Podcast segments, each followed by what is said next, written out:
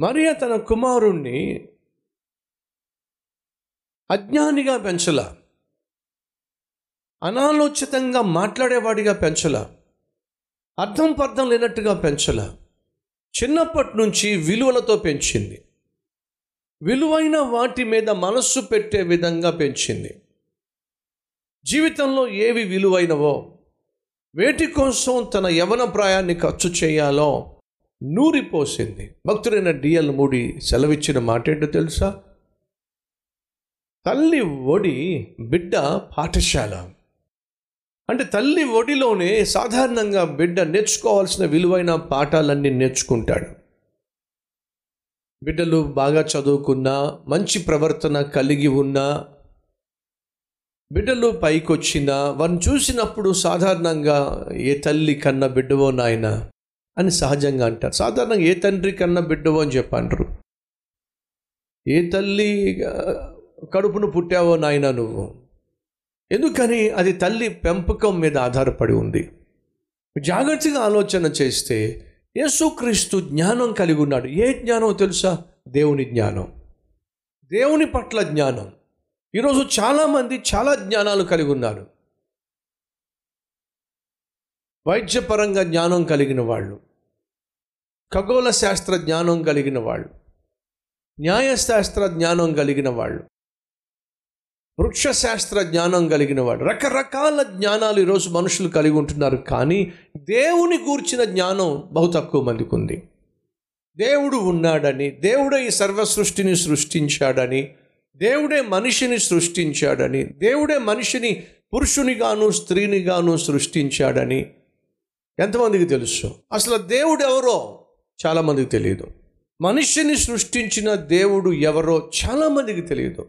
నువ్వెవరో నాకు తెలియదు. ఏ ప్రాంతం నుంచి ఈరోజు ఈ వాక్యం వింటున్నావు నాకు తెలియదు. ప్రశ్నను వేయనివచ్చా అసలు నిన్ను సృష్టించిన దేవుడు ఎవరో నీకు తెలుసా? అసలు ఈ భూమి మీద ఎందుకు జన్మించావో తెలుసా? నీ జన్మ వెనక ఉన్న కారణం నీకు తెలుసా? నువ్వు జీవితాన్ని గడిపేస్తున్నావు నీ జీవిత యాత్ర కొనసాగించేస్తున్నావు కానీ ఏ రోజు నీ జీవితం ముగుస్తుందో ముగిసిన తర్వాత ఏం కాబోతుందో అసలు నీ ఆత్మ ఎక్కడికి వెళ్ళబోతుందో నీకు తెలుసా? ఈ జ్ఞానం ఏమైనా ఉందా? లోకంలో సకల జ్ఞానాలు నువ్వు కలిగి ఉంటున్నావు కానీ ఆత్మ సంబంధమైన జ్ఞానం దేవునిని గూర్చినటువంటి జ్ఞానం. యేసుక్రీస్తు ఆత్మ సంబంధమైన జ్ఞానంలో పెంచబడ్డాడు. గతంలో చెప్పాను మరొకసారి చెప్తున్నాను. ఒక ఒక తాతయ్య ఆ నది అవతల నుంచి యువతలకి పడవ నడిపిస్తూ ఉంటాడు. వెళ్ళాలనుకున్న వాడిని చారవేస్తూ ఉంటాడు. ఈ లోపల మహాజ్ఞాని ఒకడు పడవలో కూర్చున్నాడు.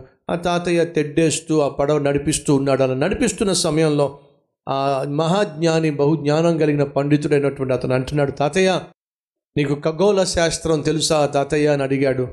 నాకేం తెలుసు నాయన శాస్త్రం నాకు తెలుసు. సామాన్య శాస్త్రం నీకు తెలుసా? తెలియదు బాబు. గణిత శాస్త్రం నీకు తెలుసా?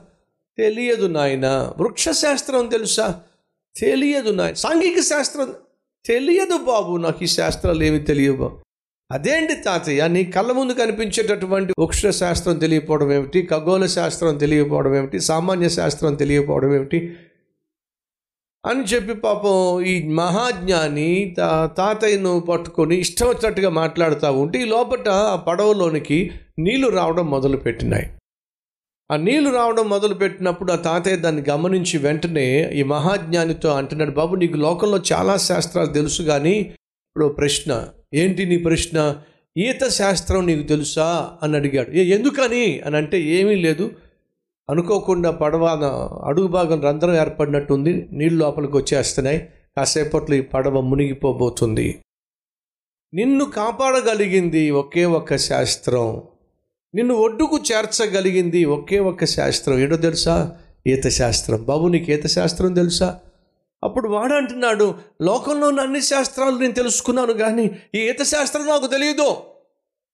నా తాతయ్య అంటున్నాడు నీకు ఎన్ని శాస్త్రాలు ఉంటే ఏం లాభం? నిన్ను నీవు కాపాడుకోగలిగిన శాస్త్రం నీకు తెలియకపోతే నిన్ను నీవు రక్షించుకోగలిగిన శాస్త్రం తెలియకపోతే ఒడ్డుకు చేర్చేటటువంటి శాస్త్రము నీకు తెలియకపోతే ఏం లాభం?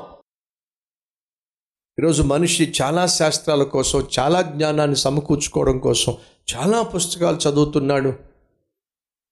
తన సమయాన్ని తన శక్తియుక్తులను ఖర్చు చేస్తున్నాడు. కానీ విను సహోదరి సహోదరుడా నీకంటూ ఒక విలువైన శాస్త్రం తెలుస్తుంది. అన్నట్టు తెలుసా? నువ్వు రక్షించబడే శాస్త్రం. నువ్వు చచ్చిపోయిన తర్వాత పరలోకానికి తీసుకుని వెళ్ళేటటువంటి శాస్త్రం. నువ్వు చేసిన పాపముల నిమిత్తము నీకు శిక్ష రావాల్సి ఉంది. ఆ శిక్ష నుండి తప్పించే శాస్త్రము ఉంది. ఆ శాస్త్రం నువ్వు తెలుసుకోవాలి. అడుగుతున్నాను పరలోకానికి వెళ్ళే శాస్త్రం నీకు తెలుసా?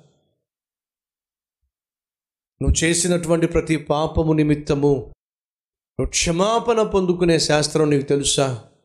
నీకు క్షమాపణ ప్రసాదించే శాస్త్రం నీకు తెలుసా?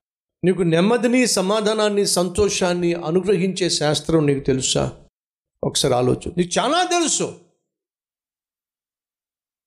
కానీ బ్రతికున్న మూడు నాళ్ళు సంతోషంగా సుఖంగా సౌఖ్యంగా సమాధానంగా జీవించడానికి కావలసిన శాస్త్రం నీకు తెలుసా? ఆ శాస్త్రం తెలుసుకోకుండా మిగిలినవన్నీ తెలుసుకుంటే ఏం లాభం చెప్పు. యేసుక్రీస్తు ఏ శాస్త్రంతో పెరిగాడో తెలుసా? ఏ జ్ఞానంతో పెరిగాడో తెలుసా? దేవుని జ్ఞానంతో పెరిగాడు. దేవుని పట్ల ఆలోచనలతో ఆ తల్లి పెంచింది.